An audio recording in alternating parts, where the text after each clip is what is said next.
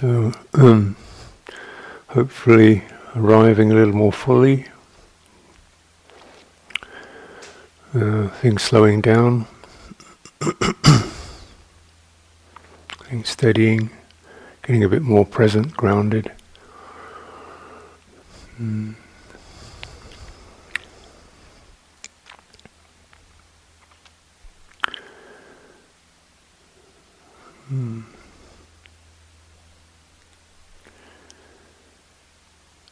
Progressive quality to to Dhamma. It's likened to a wheel, and it does go places. It does move on. it takes us on. Um, it's also composed of uh, always seen as a, a new a, a, matrix of factors, eightfold path, and so forth. Factors coming together, mm, particularly skillful ones coming together to generate this uh, progressive quality. It's a progressive or progressive uh, release. Mm.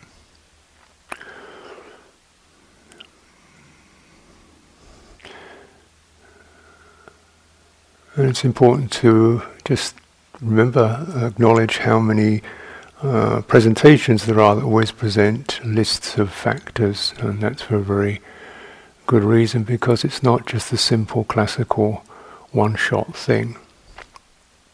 Mm. Now, mm, in meditation, or some aspect of meditation can indeed be a matter of uh, bringing one's attention to one particular object and stabilizing in that and discarding other other uh, sundry factors. This is uh, uh having established mindfulness around a particular sensation or thought or theme or uh, mm. that isn't actually where it starts. Mm.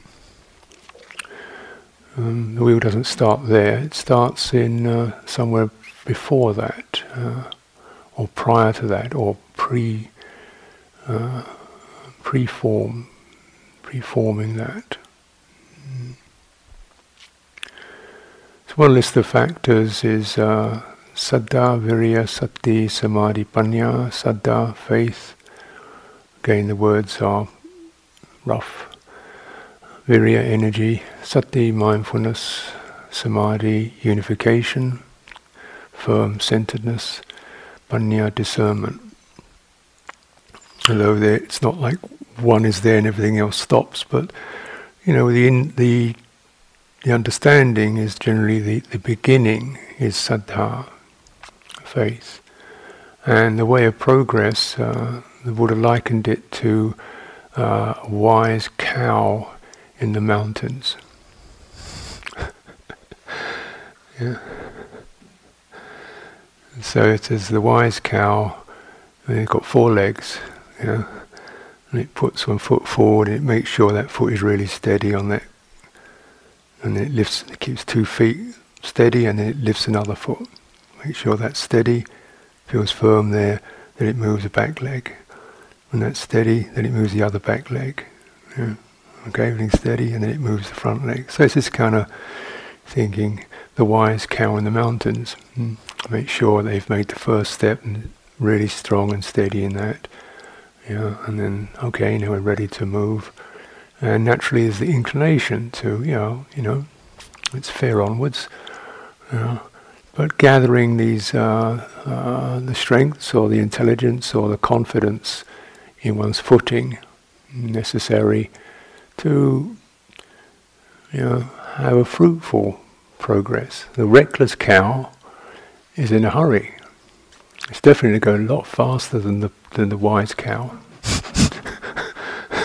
It's really going to go places. And sometimes it's lucky, you know, it scampers along, jumps from rock to rock, and then oh, crash down a ravine because it, you know, or it slips over or something. This is the, the unwise cow. It looks pretty good at first because it's moving along really fast, and yeah, they didn't really make the footing proper, established. Mm.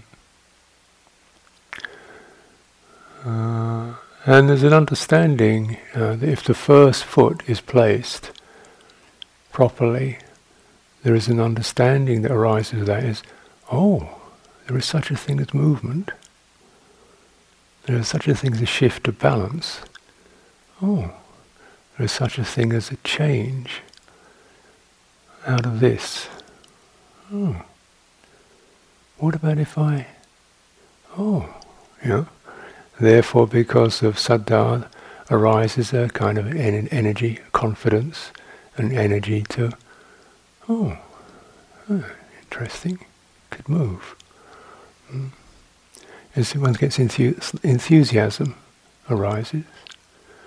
So energy begins with enthusiasm, and it becomes to specific application to an appropriate mode, to appropriate object. That's a long phrase, hmm? but it is rather like the cow, the wise cow. You know, puts a foot on the earth. It's a little bit boggy, so you don't want to push too hard. You, you soften to get across that boggy patch. Here the rocks are a little bit unstable, so you're quite cautious. Here the ground is very firm, you can trot. But you want to know. And so you're developing that sensitivity to how is the ground, how, you know. So that that energy is specifically relevant to what is sustains the balance, sustains the steadiness, sustains the composure, sustains one's confidence, doesn't give rise to compulsive or reckless um, movement. So there's a kind of stillness in that. Strange enough, even in that movement, there's a certain stillness, which is the what's that? How can you be moving and still at the same time? The point is, if you're not moving and still at the same time, you're in danger because you're caught up. you're rushing on. There should be the stillness of attention, of awareness. Oh, that's like that. Mm-hmm. It's like the stillness of harmony. The voices are chanting, the sounds are moving. And within that, oh, that's about right. Hmm. So then we know. This you could say is, is a certain quality of wisdom there. And then we can know this is worth framing up. This is where to apply one's mindfulness. This is what to bear in mind. Uh-huh. Stay with this mode. Yeah. Stay on the where the ground is level where it's most firm. Stay with the kind of sensitivity and energy and confidence that makes you makes things uh, more comfortable, simplifies, takes the weight off, is calming.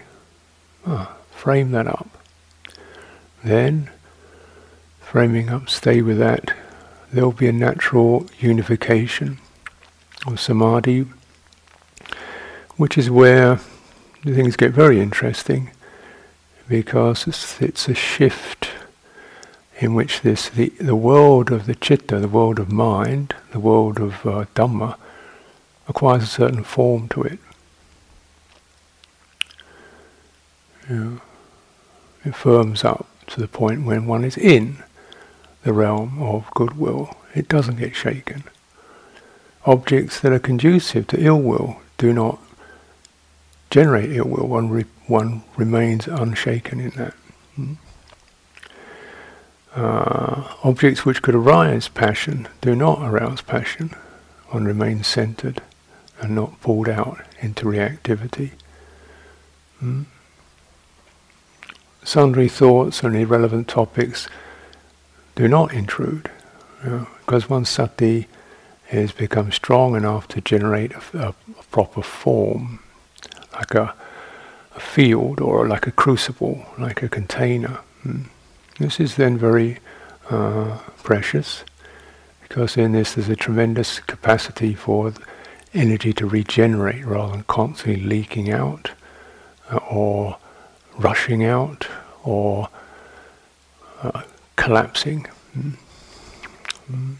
So, it, so it's accompanied by this sense of unification and calm and steadiness, but it is based upon sustained sati, mindfulness, which is based upon appropriate energy, which is based upon uh, faith. Mm. And wisdom is a constant factor, but it becomes the particular kind of wisdom that is most penetrative. Insight arises from samadhi. So when there is that collectedness, there is that centeredness, there is that gathering, there is that undistractedness, then insight, the wisdom can penetrate into really what's in here that is illusory, uh, and it's often a view or a notion of permanence or selfhood, or some time or something to get to. Yeah. Anyway, we can. You say, no, this is suffering. It seems like a great idea, but actually, when I notice, it's actually suffering. you know, the wish to be other than I am that's suffering. It sounds like a good idea, but actually it feels like stress. Why don't you stop doing that? You know, uh, who says what I am? That itself is stress. Stop doing that. You know, you begin to get into how this naturally, no one, why do we cause ourselves stress? Because we don't see it as stress. We see it as progress.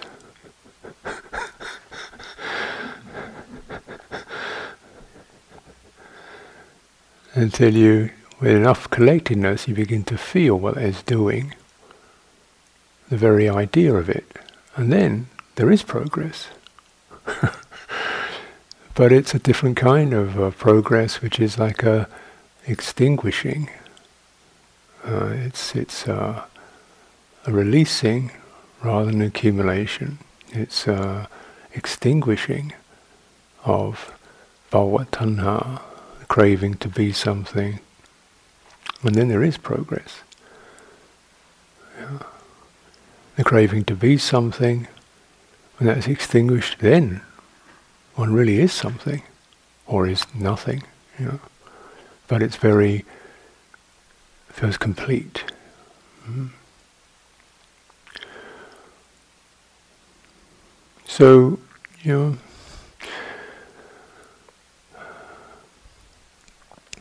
Now, as I said before, in existence and experience, even just to contemplate such factors as being, you know, uh, part of our experience is perhaps unusual.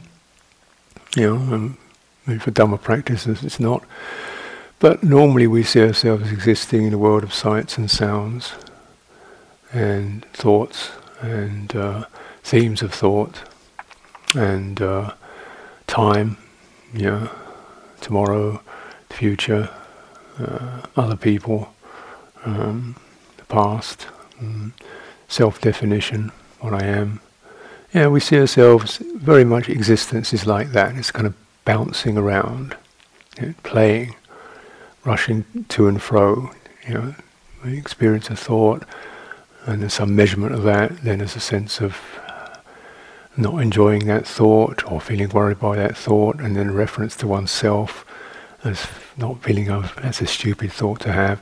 So you get these feedback loops around sights and sounds and thoughts and emotions, and they weave. And they weave up something that, because it's rapidly weaving, seems pretty solid.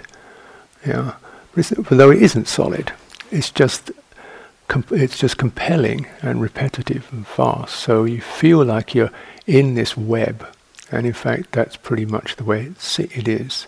It's like a web weaving, a weaving web that is delighted with weaving and sees nothing else to do except keep weaving more. Mm. So you get this kind of feedback loop thing, and it becomes one gets entrained to that because certainly most people's lives are exactly running that way, you know, planning the logistics, uh, the bank account, the job, the house, uh, spouse, this, that, you know, there's all these things you've got to keep juggling. So that becomes the life, is the juggling of sundry factors, new things, and bear this in mind, remember that, and don't forget that. So it becomes this complex weave of that, and you know, and carrying that. Uh, one gets a sense of if you're carrying it okay, then you feel oh, you're sort of pretty good getting by, relatively successful, haven't had a breakdown yet. Making ends meet, you know, it's okay. And well done, you know, yes, that's good if you can make it. But really, it's suffering. I mean, you not be lamenting over it, but it's stressful keeping it all going, isn't it? And yet, very much one feels, well, that is the real world. And not to say that it's not, its existence is there, definitely. Mm. But how much energy goes into just keeping it all going? And does it ever achieve finality? stasis? Or is that just naive to imagine it could? You know? That, you know, but if it doesn't arrive, how can it be called progress? If it doesn't complete, how can it be called success? It's just management, actually. Mm. So, anyway, this is the matrix of experience of existence. Weaving factors, fields.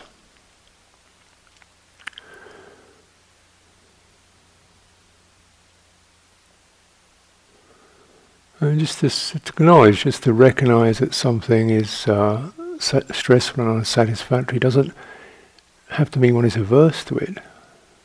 Or, you know, it is that, isn't it? And this is, say, the supportive condition for the arising of faith is suffering. That's a very interesting uh, point in the Buddha's presentation. Mm-hmm. Well, a supportive condition is just to see this is.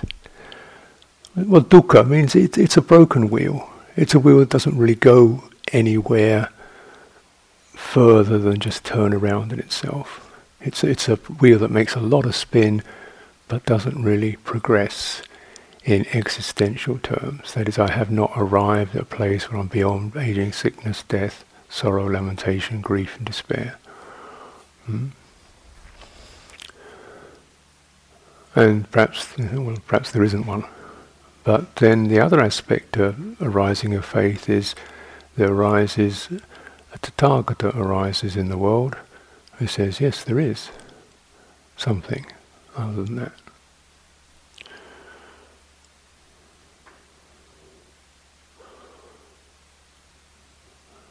The, the quality called aspiration, because when somebody says how that is, and you say, oh, that's right, it is like that. How did he know? you know, where was the mind that sees that? And also that says there's something else, there's an alternative. Oh, that's triggers. Somebody who knows all that, has been in all that, yeah, and says, yeah, but there's an alternative. Oh for human beings. Hmm. And you are either the interesting thing is either you get it or you don't. And it's surprising uh, where spark of getting it, or at least saying, that sounds very interesting. That sounds something resonates with that. So the quality of, of saddha begins with recognizing the stressfulness, and the non completion of so much of what one seems to be involved with indeed is. And there's a, oh my goodness. And then the possibility for release from that. Aspiration and second cultivation or the second process of saddha is resonance. Oh, I get it. I resonate with that. It excites me. It moves me. What's it moving? It's moving my heart, my chitta. There's that. It's not just all sight, sounds, thoughts, right? There's something else. Which, we, oh yeah, of course. And so, you know, you're finding that little, how big piece of ground does a cow's hoof need to land on? You don't need, you know, 150 acres. Just need enough to get one foot down. That's solid. That is there. That resonance is there. I can't ignore that resonance and just stay with that till it becomes over over practice, over following that up. It matures into confidence. Mm. Having placed that foot there, having listened, yeah, to what's coming from that place, it's stronger because when that heart arises this, in a way, is the arising of Buddha, his citta. You know, Buddha as yeah, awake, it's waking up. And uh, you know, many times when you when you look at the suttas, it starts out these kind of rather long passages of you know the, somebody saying, "Oh, the Tathagata has arisen in the world." You think, "Yeah, yeah, yeah, okay." You know, what's he following go with that through again? Well, because it is like coming back to the first step and stabilizing that. We probably need to come back to that clearly, you know, and so many of these suttas, that's what they're doing. Coming back to that again and again till that foot keeps hitting that ground and touches it, gets the meaning of it. Tathagata is not a person.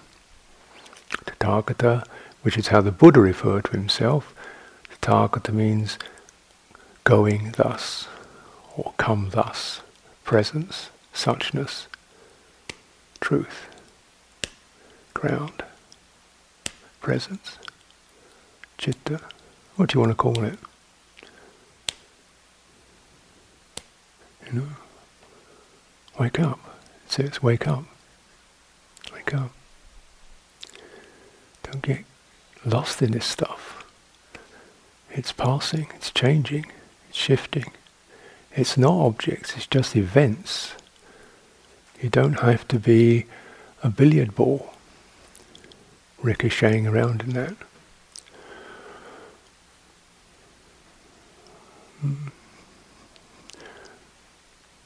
And so we come back to that, at least the encouragement is to come back to that time and time again. In fact, one of the standard practices the Buddha that recollected is just that, recollecting the Buddha. The Buddha, the Dhamma, Sangha, triple gem, recollecting means you think it, you bring those images to mind, till there's a resonance. Yeah. Mm, that which is Dhamma, which is immediate, direct, not about time, not about future, past, here, uh, encouraging, inviting you Come and look at this, explore. What is here? Mm.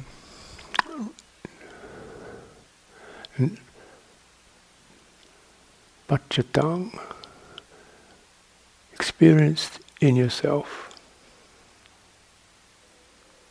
or experienced in your subjectivity, might be more better way of putting it. in your heart, in your most intimate awareness. Hmm.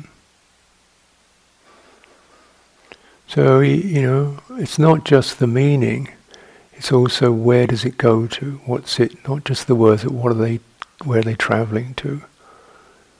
Where's the point? Where's the here? Where's the subject? Where's the knower? What is present? Hmm?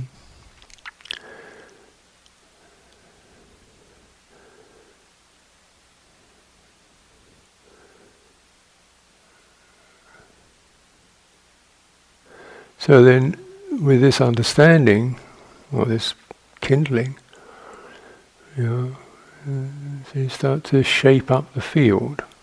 And certainly, you know, this is where the uh, Buddha starts with such qualities as generosity, giving, uh, sila, virtue, integrity, and renunciation. Now, you know, many things can be said with that, but what does this, where does generosity come from? Why bother?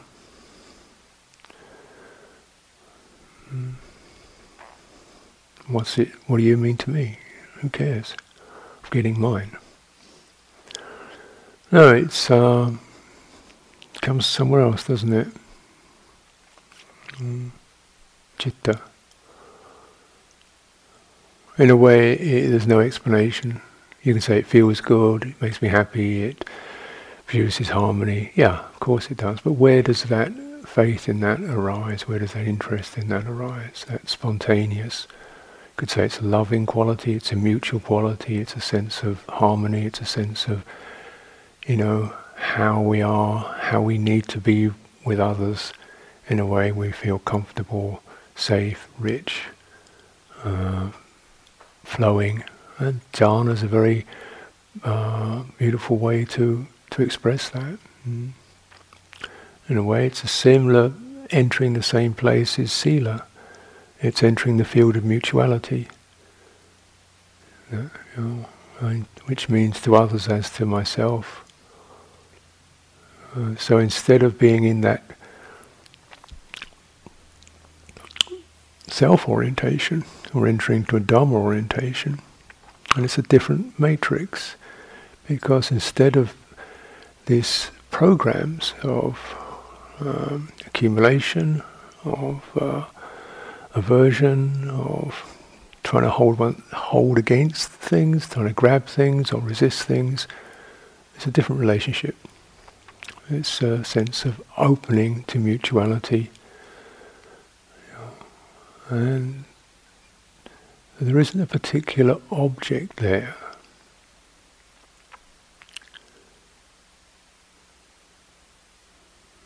But we're changing the relationship to objects, to phenomena, to this sundry uh, profusion of things that can touch the mind and heart, the potentials that can touch the mind and heart. Potentials for manipulation, potentials for yeah, brutalizing or dismissing or corrupting or seducing or bullying or wheedling or you know and you kind of sila you, you, you kind of sense the, the horror of all that and the beauty of sila. It's likened to a flower, fragrant. Mm. So, you know, when we rehearse these and we recollect these, we're really like that cow just putting one foot down until it gets really firm. And you feel this isn't just uh, an idea, notions, something to tell you you've got to do or be or should be or whatever. No, no, this is much more intrinsic than that. Mm, much more intrinsic. And it's not even coming from a personal opinion. It's coming from somewhere more deeply embedded. Chitta. Heart. So we contemplate, see, it's not a matter of you know, numbering one's precepts, but of the sense of it. Yeah.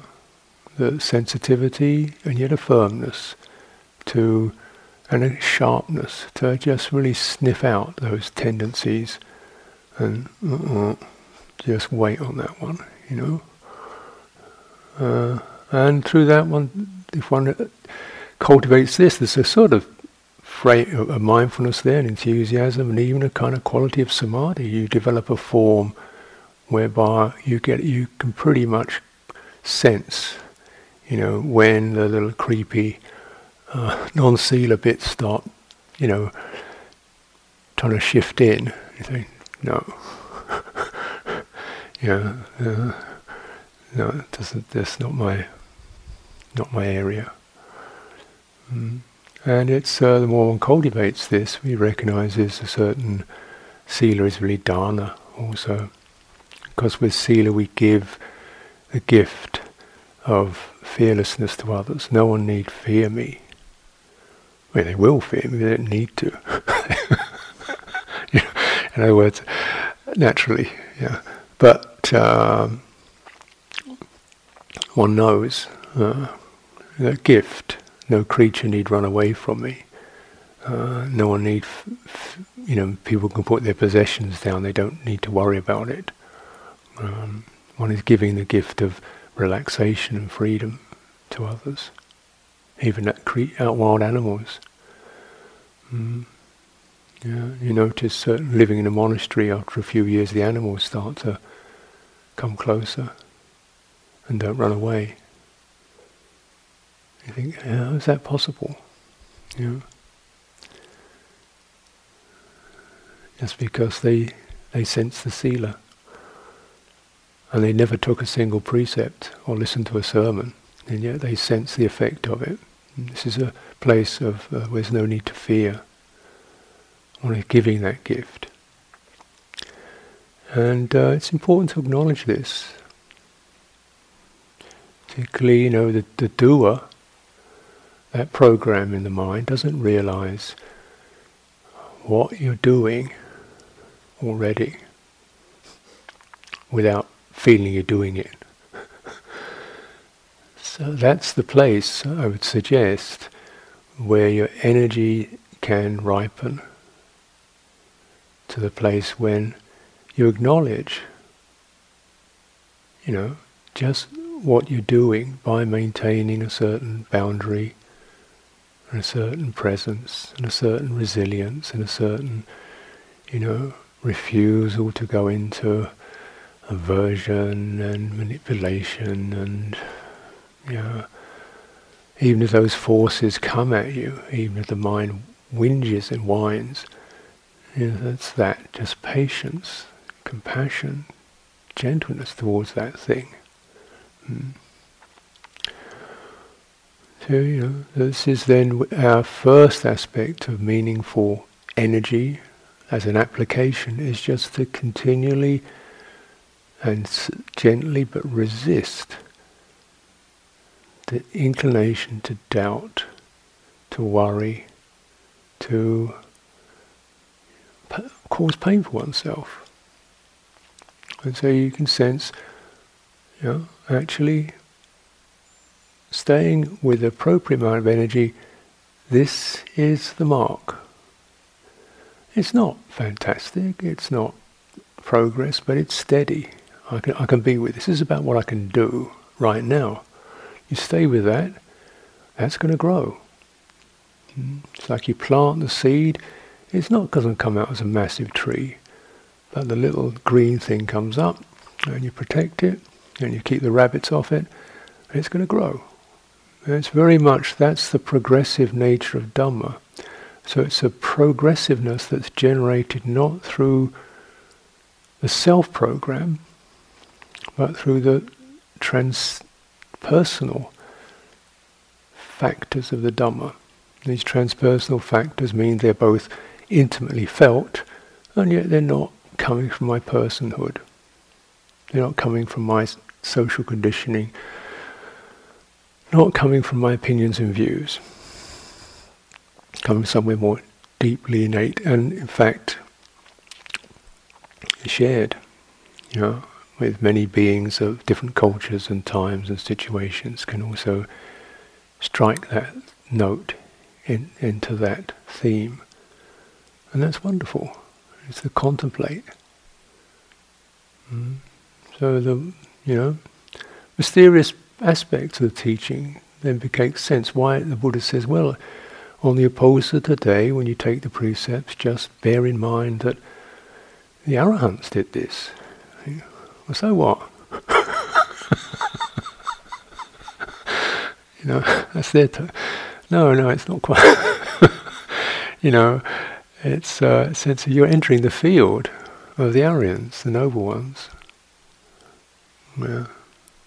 Uh, and look at that as your measurement, rather than, you know, all the other things you could identify with.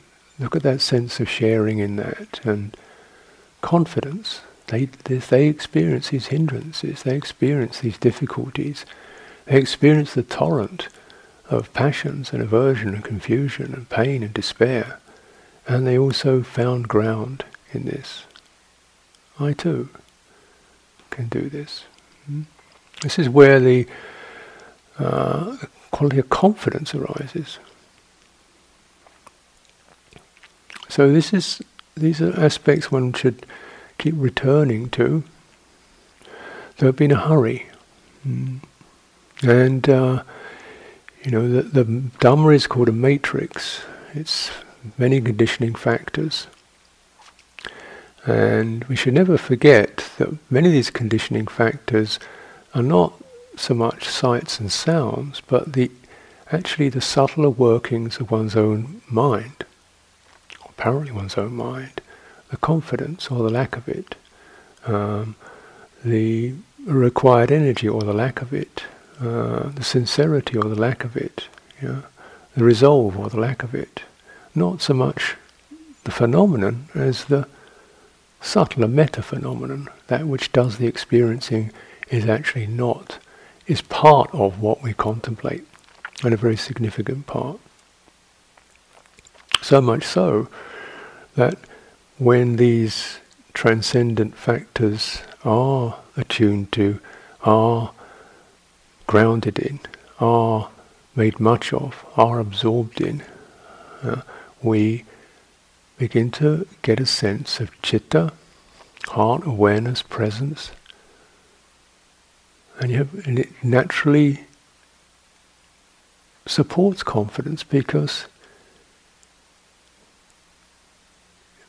it speaks for itself. Uh, this isn't going. This isn't about time and place and aging and death and birth and people and men and women and stuff like that. This is something more deeply founded, more deeply rooted, more properly established than that. And, know, so this is what will will be our guide. Entering this, remembering this, awakening this, say, okay, see what arises. What's uh, what's important now? What uh, helps that grounding to be more stable. Mm. Feeling it in the body, presence of body, gives a certain texture. Because we can walk in this, we can stand in this, we can sit in this, we can recline in this. So that starts to build up. Mm. And so you'll find that, uh, and then there's this process of how does it get if you're movement towards uh, samadhi means an accurate or appropriate frame of reference has to be established, or appropriate theme of sati, and that can change. It can refine. It may start with just body, present, posture, four postures, simple presence of body, contemplating what it is really that makes up the body as a series of events that arise. Here is the sense of the warmth, or the pressures, or the shifting, or the energies, or the changes. Seems to be many things, but as those things, those qualities are held carefully, they come into balance, and rather like the voices in the room, oh, there's a harmony. The elements are in harmony. We're no longer too firm or too soft or too aroused or too stagnant or too spaced out or too tight. They've come into harmony. Mm. They come into harmony through the quality of present citta, noticing this is stress. Relax that. Mm. Put that aside. Mm. And breathing in and out, which is the most, uh, perhaps the most crucial um, core quality because that can continually keep moderating our, our experience of body as it comes into line. But this is how the, these factors can come in arising, and you're looking out for those. But, you know, again, you're waiting. Is that foot established? Where's the next piece? Where also looks like it will be steady, a movement comes from assurance, interest, enthusiasm, specific focus. Which particular piece can I get a uh, a reading off, a handle on? Mm, which piece will my mind pick up, feel steadied in, feel stabilized in? Can I dwell in that? And discard other possibilities mm. so that there's a unification.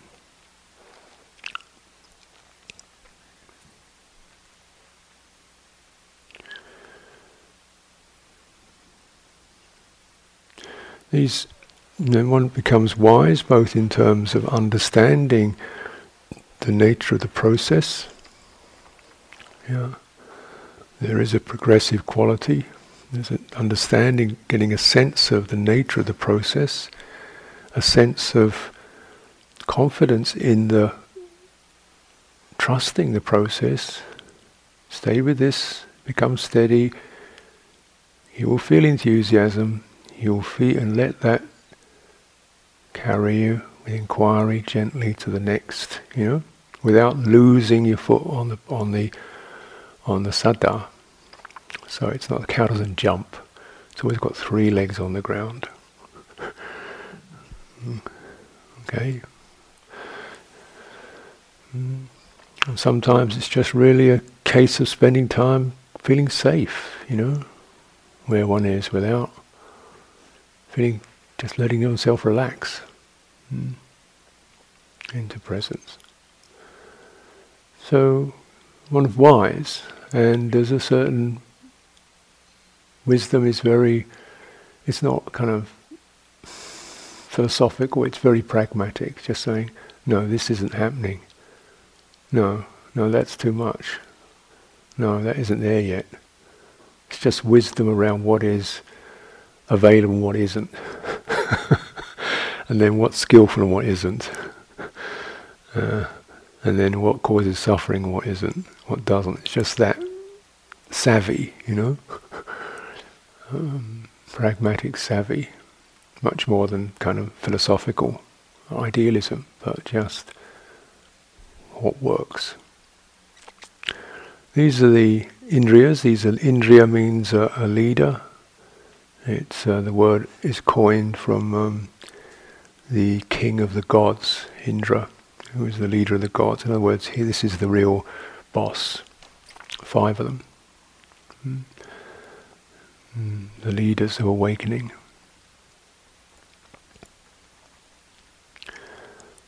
And it said, when these are ripened and properly gathered together, these five indriya merge in the deathless. They are therefore to be borne in mind and made much of.